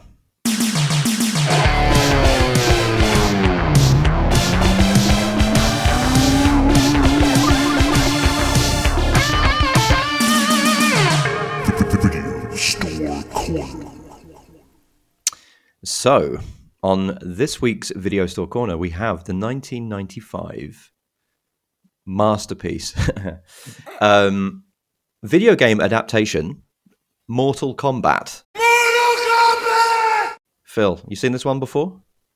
Uh, I have, but it was a long, long time ago. Long time. Are you a fan um, of the um, game? Oh yeah, I love the game. Yeah. Okay. So for those of you not in the know, this is this is based on a very photorealistic uh, graphic in terms of violence and gore, um, 2D beat 'em up back in the day. Um, arc- arcade first, you know, Sega, um, Nintendo, all that. Brilliant game. Everyone loved it back in the day. They decided to turn it into a movie, which in most cases, as you'll know, Super Mario Brothers, Street Fighter, etc., etc. I like um, Super Mario Brothers. I'm just pointing that out. You're an idiot. Um, are usually terrible. In this case, um, it's the greatest movie of all time. So let me let me summarize the plot here.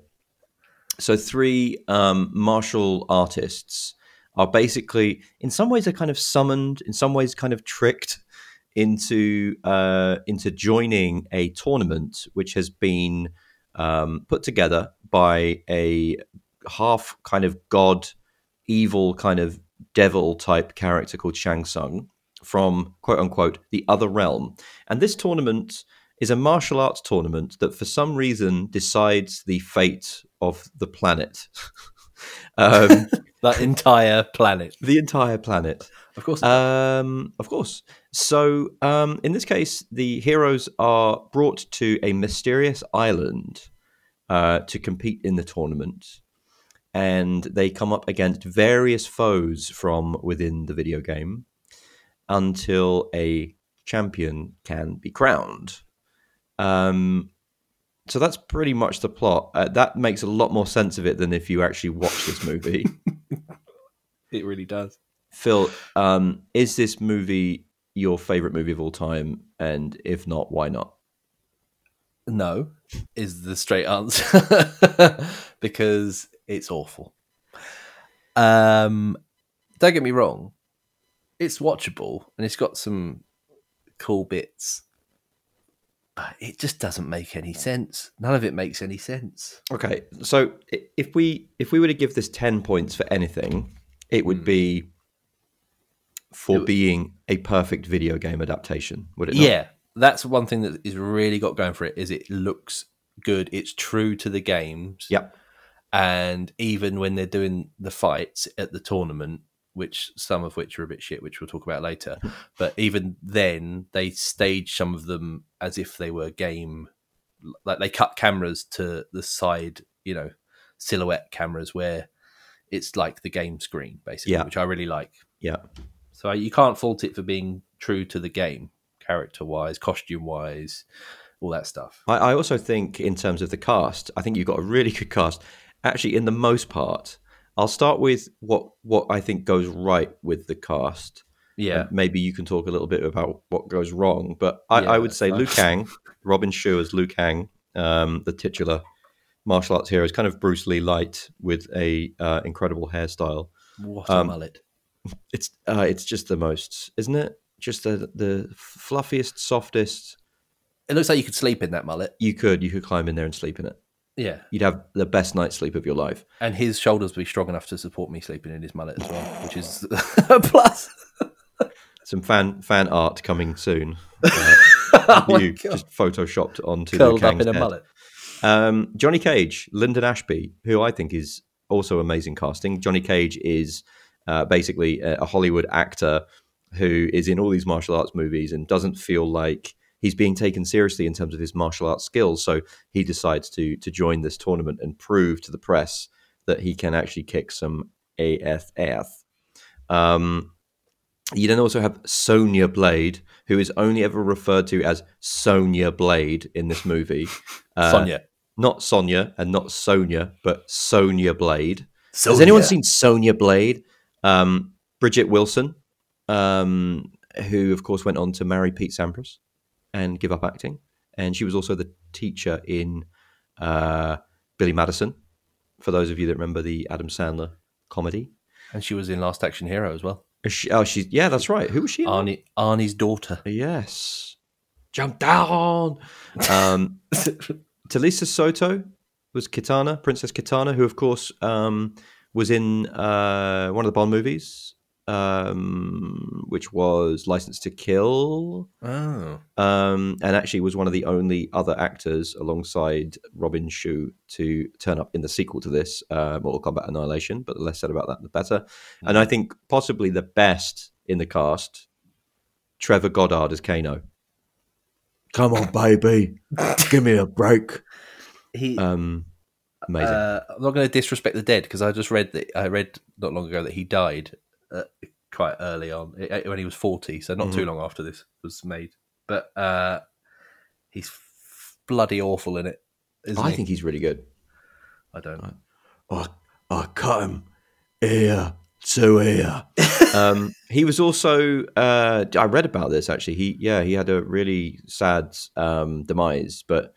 Uh, in terms of his professional career, he never really went on to any kind of significant leading roles, but he was considered as Pierce Brosnan's replacement as James Bond in Casino Yeah. Royale.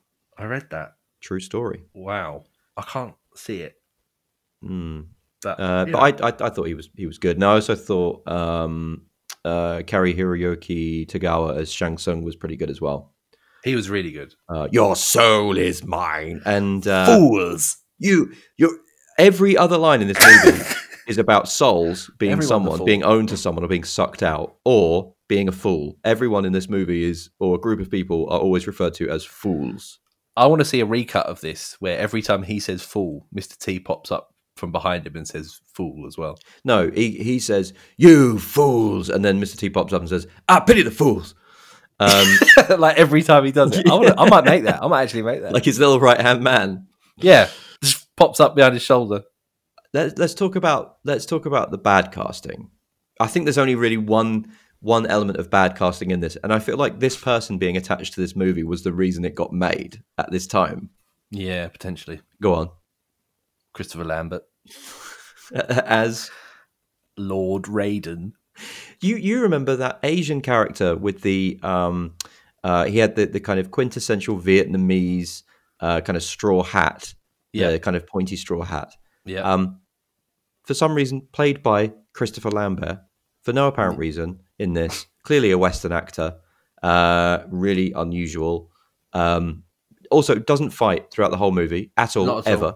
no, which is rubbish because Raiden's amazing in the game. He is amazing and he is he's one of the main characters. Yeah. in this he just kind of turns up and gives advice to our three heroes um like a kind of yoda type kind of obi-wan force ghost type character Mm, um with lightning in his eyes yeah.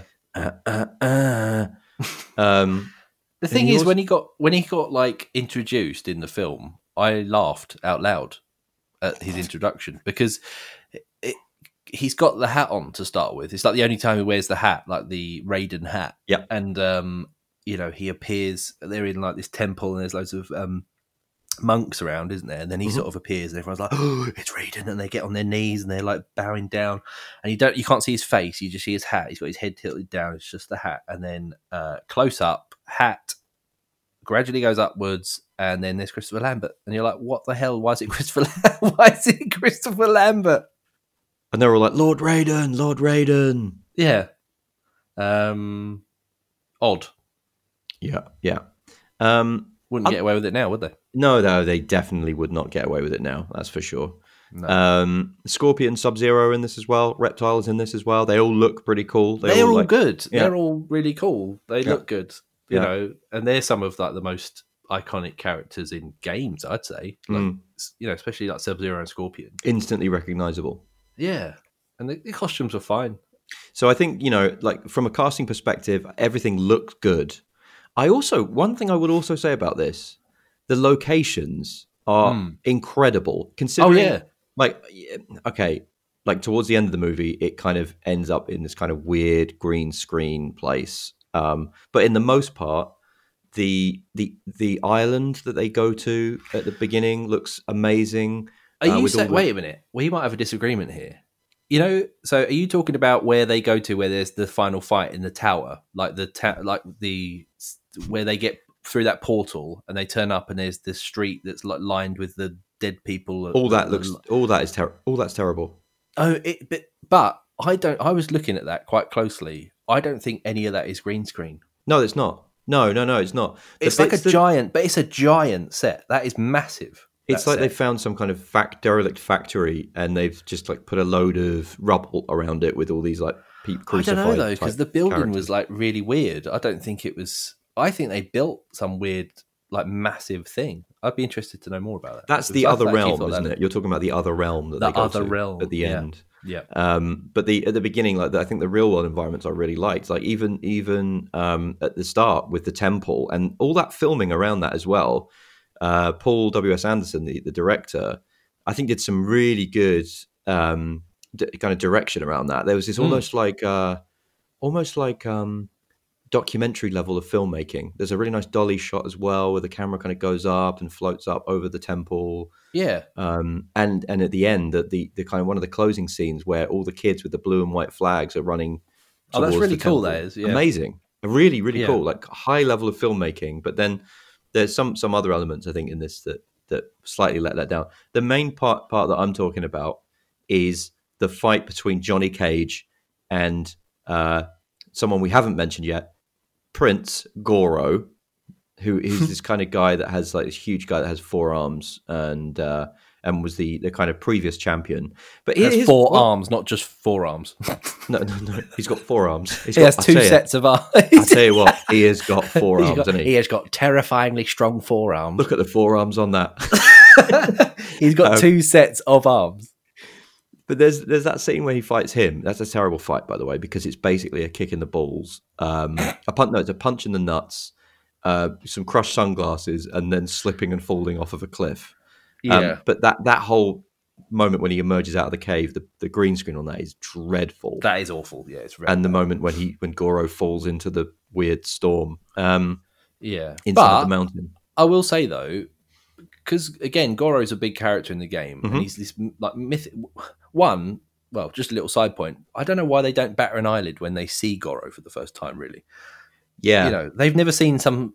If you walk down the street or got taken somewhere and they said you're going to fight some people, and then suddenly this like nine foot weird ogre looking creature with four arms uh came out, you'd be like, "What the fuck is going on?" The one thing I would say though, aren't you happy that they either a didn't have enough for computer generated images at that time, It would have Um, looked awful if it was computer generated. yeah, or b didn't just like stick a couple of extra arms on some bald guy. no, it really is. It, it- that's got one. It, I think that's actually quite a strong point for it because it's got to be quite difficult to do that, but it did look good. Yeah, it's this Um, it's this it's- animatronic upper Yeah. torso. It's old school arm. animatronic Yeah, stuff. It reminded me completely of um, Teenage Mutant Hero Turtles, very muchly so. um, Ninja Hero Turtles. Almost Um, like a almost like someone melted two of them down and then and that's what was left. They just yeah, and that was plugged the yeah, arms in. Just make it Goro. And the only thing I would say is that, like with a lot of the, the animatronics of those ages, and uh, and the one that uh, it reminds me of the most in terms of the facial movements and the way that it's kind of jerking around and ah, the mouth is always ah, Eyes rolling about. eyes rolling about, yeah, with the mouth open, looking Yeah. from left to right, is Arnold Schwarzenegger on the surface of Mars in Total Recall. yeah, You know what I mean? He looks just like that, hundred percent. I think the other thing that annoyed me about Goro is all he did was uh, shout. All he did was go ah, Yeah. with his arms in the air. Yeah. Ah, ah. It's like Arnie. He was inside him trying to get out. Ah. exactly. Yeah, two weeks. Do you Um, have any fruits or vegetables? So yeah, so like I think I think that was all those things. I think there there are a lot of positives going for this for this movie, um, and that's pretty much where it ends, because we then move into uh, what what can only be described as um, terrible writing, um, some some fun one liners I think that get thrown out there, and this Mm. this movie I don't know about you if you've got any best lines, um, but there's some there's some absolute corkers in this. Uh, it's definitely a '90s movie, isn't it? Oh, hundred percent! It's a nice movie. I mean, one of them that springs to mind immediately, and this is at the end of what is built up to be like the best fight. It's going to be Sonya Blade against Kano because at the beginning of the film, you see Sonya Blade is she's some member of some elite task force which we never know. It's like it's not the police. It doesn't seem like the FBI. We don't know what it is, but she Hmm. seems to be in uniform hunting down Kano because he's killed her partner. Uh, and then throughout the entire film, she's like, "I'm going to get him." Kano's like, "Oh, I can't wait to fight her." Ooh." And then, uh, you know, it takes ages. There's all this build up, and then at the tournament, they have their fight, and it is the shittest fight you will ever see. They just slap each other a couple of times, a couple Yep. of punches in there, and then what happens, Miles? She does a she, Sonia Blade does a handstand while Kano is just kind of stood there, uh, nonchalant, and manages to from that position roll him onto the ground with her with his head directly between her thighs in a very sexual way. Yep. And uh, Kano begs for his life. No, Sonia, don't, please, babe. Come on, give me a break. To which uh, Sonia replies, "Okay," and then twists her thighs and breaks his neck, and his light Snaps goes his neck. off in his Give me a fake break. Terminator Two head, yeah, powering down. John Connor's just stood there. No, just does the thumbs up. Uh, Yeah, uh, father. that's probably my favorite line. I know now why you cry, babe, but it's something I can never do. Wow. Yeah, um, that's the line that sticks to my. Um, there's Right. ah, there there are so many. I like there's I like Johnny Cage in this. Johnny Cage for me. I think when I was a kid, Johnny Cage for me, I was like, this is this is brilliant. He's basically like a kind of Tom Cruise or You know, this kind of character, isn't he? And uh, Johnny Yeah. Cage, Johnny Cage has this like whole dialogue with Sonia. They're all getting really worried because one of their friends gets killed, and uh, and she, Sonia says to him, "Oh, I can't believe this. You're the most egotistical, self-deluded person I've ever met." And Johnny Cage goes, "Yeah, well, you forgot good looking." yeah. Little things like that. Um, Goro when he rips off his glasses and just like Johnny Cage for no apparent reason is wearing glasses when he when he's when he's like brought to the big fight against the reigning champion Goro. This it's the middle of the night. It's and it's the middle of the night, and they're inside a, ca- a cave. the one Um, place you don't need sunglasses is in a mysterious island in the middle of a night in a cave. Inside a cave versus a nine foot ogre with four arms. Mm. Uh, Goro, as he's an animatronic, very slowly reaches over to Johnny Cage's face because obviously, you know, everything Goro does in this punching, whatever it is, is very slow. It is. He just slowly going, reaches "Ah!" over, takes the glasses off of Johnny Cage's face, and just crushes them with his hand. And then uh, Johnny Cage punches him in the nuts, runs through, runs off. Literally, Johnny Cage punches Goro in the nuts and runs away Yeah. climbs up inside a cave, found, finds himself on a ledge, hides on the side of the ledge so that Goro can't see him. This is how this is this is our hero, ladies and gentlemen. he hides on the side of the cave, on the exit of the cave, so that Goro can't see him. Goro emerges, turns around, and Johnny Cage, before kicking Goro into the infinite storm that is below them off this ledge, mutters the immortal line those were five hundred dollar sunglasses, asshole. and then just kicks him off the edge, and you just see Goro, who's been like is falls into this kind of this this kind of storm, like ah, like falling. But rather than him actually falling, all they've done is they've just shrunk the image of Goro. We just laid him on the floor and he's They've like, laid him on the about. floor, filmed him from up high, and then they've just filmed that on a green screen, and then they've just shrunk him Classic. Absolutely absolutely classic. I think i think you know we talked about shang Tsung, your soul is mine. Uh just the whole way through this it's just obsessed with souls. Y- your, your soul i will take all of your souls. Your soul is mine. Your brother's soul is mine. It's like how many different permutations on the term your soul is mine can one man come up with? Yeah. um You know that receptionist from the hotel we stayed in? Her soul is mine. Um, look inside my eyeballs. Can you see? I don't. I don't even know if that if that was kind of uh, game logic where it, when when people die, the souls get sucked into the iris of Shang Tsung. I can't Um, remember. Ah, no! Trying to cling on to their bodies, and then they're like sucked out of their bodies into his eyeball, Yeah. um, and then a little sparkle. Bloop. So, like when the Ghostbusters trap has got the ghost inside, it goes. bloop, the lights come on. That's Yeah. basically Shang Tsung's eyes. bloop. The light is green. The trap is clean. Um, uh, um, the eyes are blue. The soul is a mine. Um, so there's that. Um, yeah, I mean, I think there are some great one-liners in this. It's and it's a good like get drunk and watch movie for that Yeah. reason. Uh, best scene? Well, I, I, actually, I'll restra- I'll restate that. Best fight scene. I'm going to go with. um I mean, there's a couple, but I think I quite enjoyed, although the end, which we'll talk about in a minute, end of this scene. So the Johnny Cage versus Scorpion scene. Get over here! Yeah, that's all. Get just down here! Uh, that's all. Just Which is really something weird. my stepdad used to shout quite a lot when I was a kid, What, get and I was in my room and it was time for dinner. Get had- down here! Was he dressed like Scorpion? Exactly. And he had a little uh, snake-like tentacle that came out of his uh, palm. the palm of his hand. Yeah. Weird. Uh, but yeah, that whole scene. So it starts in like the wood, like Johnny Cage is having a little walk through the woods, and then suddenly Scorpion just arrives. it's like hello, waves Yeah, at him like- with his You palm. see- don't you see? He doesn't arrive. He does like a, a cartwheel into the middle of the forest, the clearing in the forest. like he's just having a jolly cartwheel through the forest. Like, Yeah, oh, that- let's have a fight. yeah, cartwheel, cartwheel. Johnny Cage, stop. Let's fight.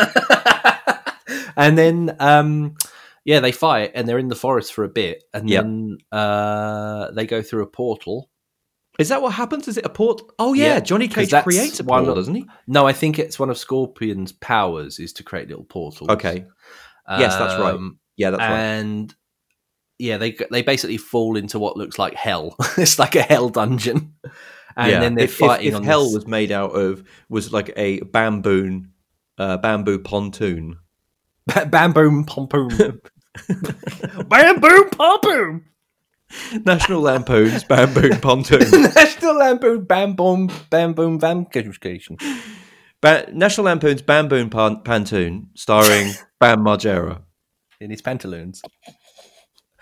Um, yeah, so there is uh, this weird bamboo uh, hell, and they fight on a, a platform. And there's some cool fight moves in that. There's some really good kicks and some acrobatics. There's that lovely placed um, high bar that Johnny Cage swings from. That's Oh, he does. like He does some of the best high bar gymnastics since Jurassic Park: The Lost World. yeah, and um, but then it's uh, it takes a, an odd turn, doesn't it? Let's put it that way, because after they fall off the pontoon thing, um, Scorpion just takes his face off, Yep.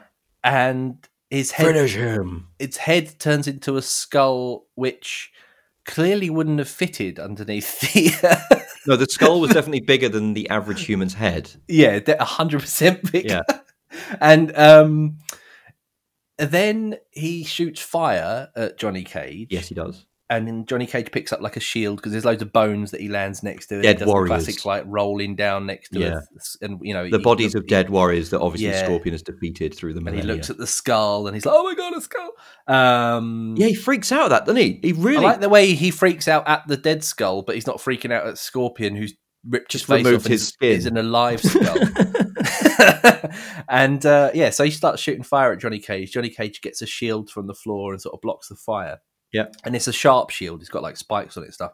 And he proceeds to cut uh, Scorpion in a couple of places with it. And from Yeah. those cuts, it's fire emerges, and then he he just explodes, doesn't he? He does. just, he just self combusts.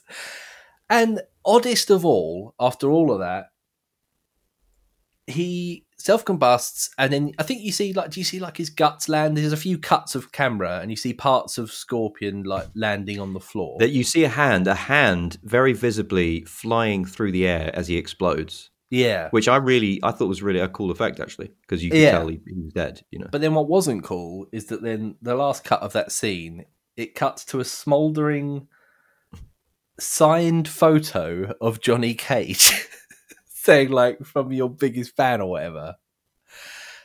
And I I have zero sub zero idea why. Well, it, I mean, oh, I mean, top points for the pun.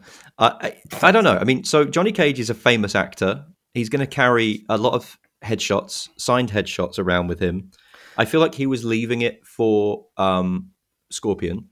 But it wasn't even folded. Where was he carrying it? You it was like it was it was big. It was quite a big photo. Did he have and it- time to pull it out, sign it? And I think that's what happens in the game. I think it was in perfect condition. I think in the game when when he completes a finishing move, I think he pulls out a a, uh, a headshot and signs it, and then throws it at them like on the floor.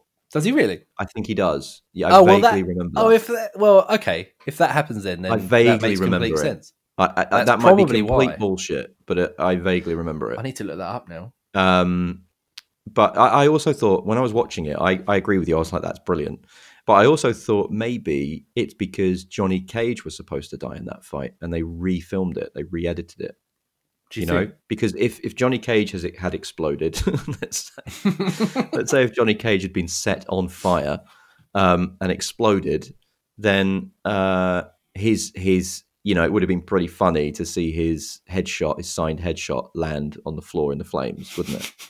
yeah, Do you know what I mean? splattered with his own blood. It would have been good. Would have been pretty. It would also I did tragic. read actually, uh, and I've got more trivia for later. But there was that does relate to a point that um, they did like a once when this was released or before it was you know officially released, they did like a a few public screenings um, to fans of the game and things like that, and it got really well received. But people said there wasn't actually enough fighting in it, so they oh. went back and did like extensive reshooting of a lot of fight scenes and added a couple in. I think. As Yeah, well. I mean they had to. They had to.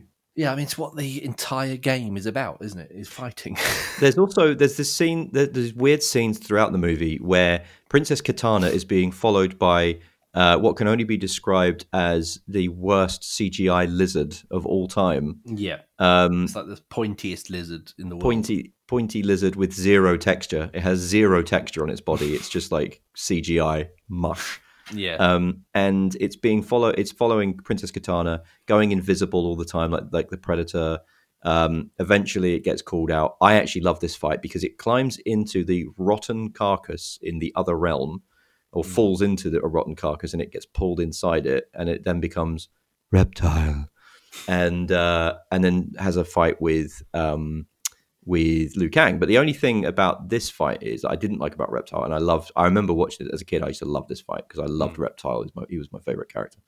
But the only thing I didn't like about this was Reptile was really short.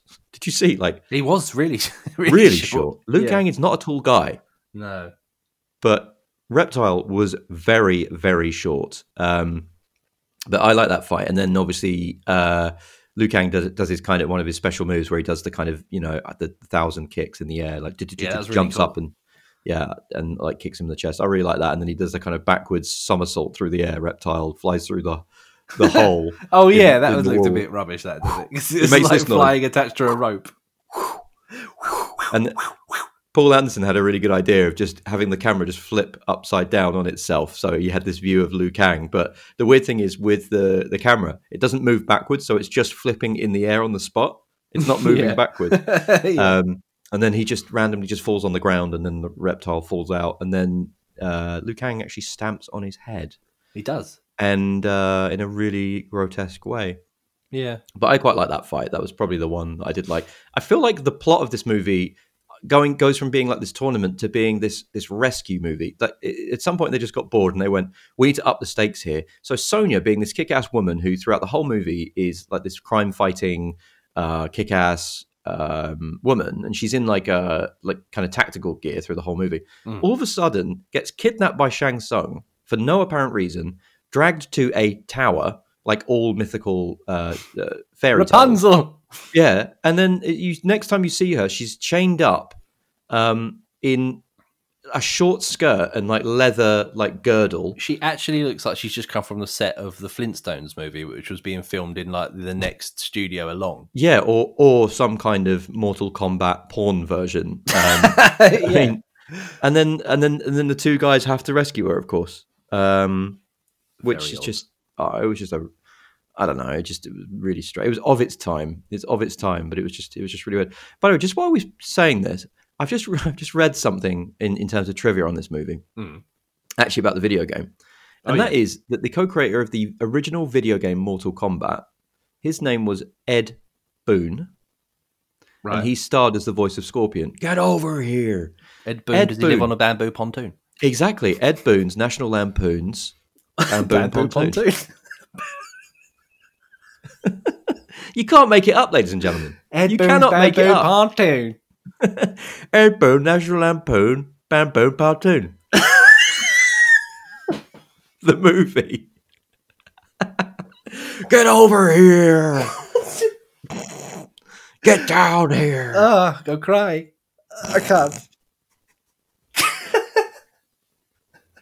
Um, so Uh-huh. so that's a fact. Uh, there's there's What there's some fact. trivia. While we're there, why don't we uh, why don't we jump into some trivia? Okay, right, cool. I just got to compose myself. Can I ask a question? Go on. Was was that um, a really inappropriate Steven Spielberg reference at the beginning of the movie? Well, I can explain that in my trivia. It's Six minutes into the film, uh, Steven Spielberg, he's, he was apparently an avid fan of the Mortal Kombat series, and he was meant to be making a cameo appearance in this. Uh, and it's in the scene where like Johnny Cage is filming his thing, and there's a director on like a boom camera thing, isn't there? John, Yeah. uh, a bamboo pontoon boom, and Ed Boon, wasn't it? Ed Boon on his bamboo pontoon on the boom. Uh, I'm sorry, I'll stop there now. Uh, yeah, so he was meant to make a cameo in this, uh, but I think scheduling conflicts meant he couldn't do it. Hmm. Um, but then they just made like the guy that he was meant to be uh, playing look exactly like him, didn't they? I mean, it was him. It was in like a brown leather jacket, had a baseball cap on. He had like round Yeah. glasses. Round didn't he? glasses, the beard, everything. Johnny, you can't just walk off the set. Yeah. that kind of thing, wasn't it? Why would Yeah. Steven Spielberg be making such a terrible movie? well, that's like right. a terrible, yeah, like, that's true. Actually, I didn't think about that. Um, like, but yet Caucasian um, action movie, like Yeah. karate movie. This is where you fall down. But it, it was meant to be Steven Spielberg Oh my he was a big fan. Uh, more facts. Uh, Jean Claude Van Damme turned down the role of Johnny Cage to do Street Fighter. the muscles from Brussels. uh, I mean, would you rather have been in Mortal Kombat or Street Fighter? Uh, one one hundred percent. I'm glad he was in uh, Street Fighter because Linden Ashby crushes this as Johnny Cage without a yeah, doubt. he does. But why? Here's a question: Why was the muscles from Brussels with his thick Belgian accent Hmm. the USA character from Street Fighter like literally with an American flag tattoo on his Yep. arm. Yep. Uh, it doesn't make any sense. It's just because he had the moves, wouldn't it? Really. It's it, yes, it was. Um, more trivia. So, in I think it's the film with uh, the the scene with uh, Sub Zero and when Liu Kang fights Sub Zero, and there's like a ramp that goes down it, and Sub Zero does like these really cool like acrobatic sort of flips down the ramp. Yeah. Uh, apparently, Robin Shou, who plays Liu Kang, was meant to do that as well, uh, but he couldn't do it. so after a few takes, like he just ran down the ramp screaming crazily. And you do see that in the film. He just runs down this ramp while Sub Zero's just done these awesome like acrobatic like flips down it. Yeah, you do see him. He's like, ah, Yeah, runs ah, down the but it works. It's fine. But apparently, Yeah. he was meant to do something similar, but he couldn't. He couldn't do it. So he was like, "Nah, forget it. I'm just running down. I'm just running down there." Um, Wow. Here's one that might shock you a little bit. Uh, Sean Connery was the first choice for the role of Raiden. I mean, it's like the ultimate insult, isn't it? Considering what they did to him in whatever Bond it was, where they gave him prosthetic eyes Oh, to make him look Chinese, which was awful. Uh, That is awful. atrocious. Yeah, Um, Sean Connery as Lord Raiden. yeah. Shang Tsung! How am I not surprised, you piece of shit? I would have liked it. I would just like to have seen lightning coming out of his eyes. Yeah, definitely. Uh, he turned it down as he wanted to play golf and wasn't interested in a physical role. Physical role. I think the only physical thing that Lord Raiden, played by Christopher Lambert, actually does throughout this movie is blink. Yeah, he, He doesn't even move, down all he? the time. And.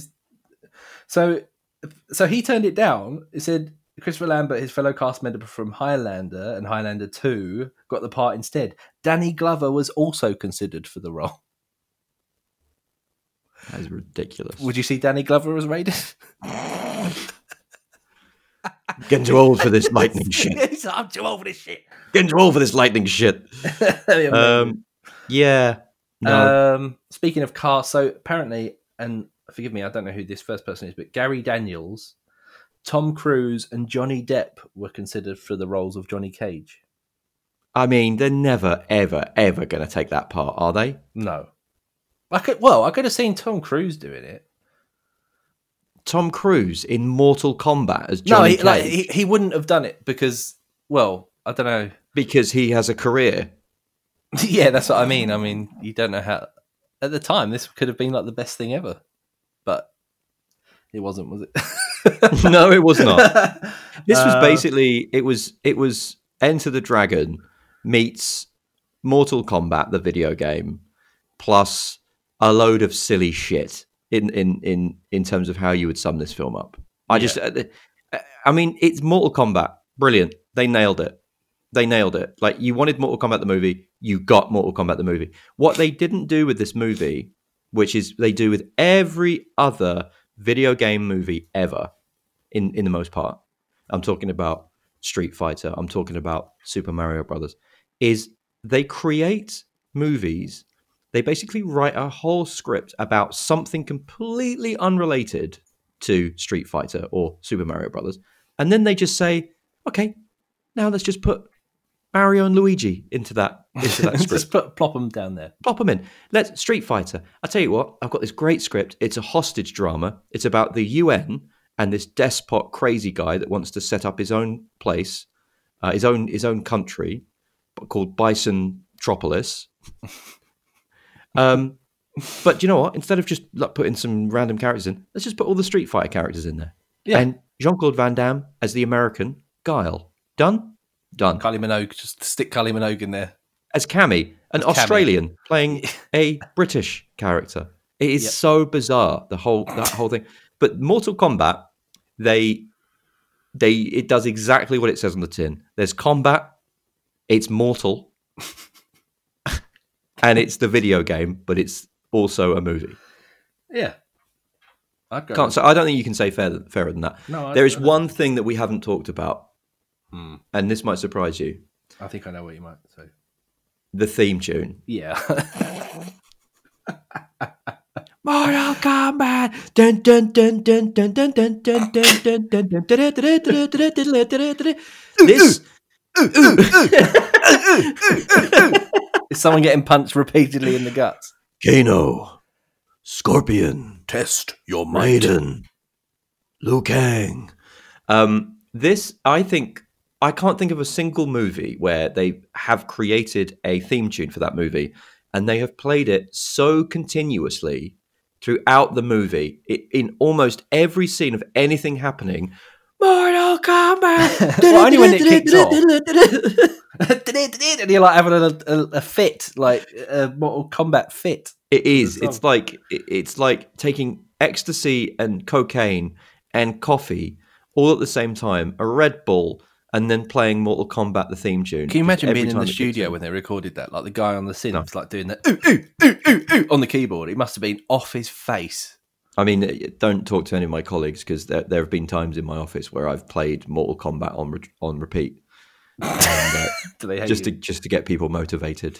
I They're all mean- just sitting there quietly, and then from my from my speaker comes Mortal Kombat. I've, got, Um, I've actually got a bit of trivia about the soundtrack. which is Okay, actually- go on. it sort of is quite interesting. So Mhm. the producers um, were rejected by both Sony and Virgin Records for producing the film soundtrack. They wanted to use uh, electronic dance music, whereas record companies insisted on popular artists like Van Halen and Janet Jackson. The producers finally went with TVT Records, a relatively small record company at the time, and the soundtrack became the first platinum EDM record ever in history. oh wow, wow. So there you go. I mean, it's made its mark. It's still a popular soundtrack, to be honest. Oh yeah, It had it, it it had shades of. It was a little bit before its time, but it had shades to me of uh, the Matrix in the way that it used like some of that kind of EDM elements. yeah. You know, you know what I mean. It had that Yeah. kind of that kind of vibe. It was it was perhaps a little bit ahead of its time. I but, think uh, it suits it. It's just a bit overused. Yeah, I mean the theme tune is just overused, isn't it? yeah, But it is incredible. It's an incredible theme tune. yeah, I like it, but it, I can't listen to it too much. I listen to it far too much in the run up to us recording this. And so, uh, would you recommend this film to uh, to our listeners? I'd recommend it if you want to watch a film about a game which is true to the game and you've got a soft spot for Mortal Kombat, or if you just want to see a film that's a bit shit. And I think that statement will always it. come with an asterisk in the shape of Christopher Lambert as Lord Raiden. yeah, definitely. if you're a fan of the game, you want to see something that's exactly like the game, Apart then watch Raiden. Mortal Kombat. Asterisk Christopher Lambert. Yeah, yeah. ah, ah, ah. I'd recommend it. So that was Mortal Kombat in this week's Video Store Corner section. An incredible film, the greatest film of all time, also one of the worst films of all time. Have a few beers, sit down, watch it uh, if you enjoyed listening to this section. So, on next week's podcast, we'll be bringing you yet another slice of movie and TV related podcast fun. But you better get on our Facebook and Instagram accounts, give us a follow, jump on your podcast player, give us some nice five star reviews, please. We want to keep doing this, and uh, that's the only way to tell us you like what we're doing. On the flip side of that, if you hate what we're doing, please tell us too. Uh, Phil, Yeah. there's just one last thing to say. Yeah. Mortal Kombat!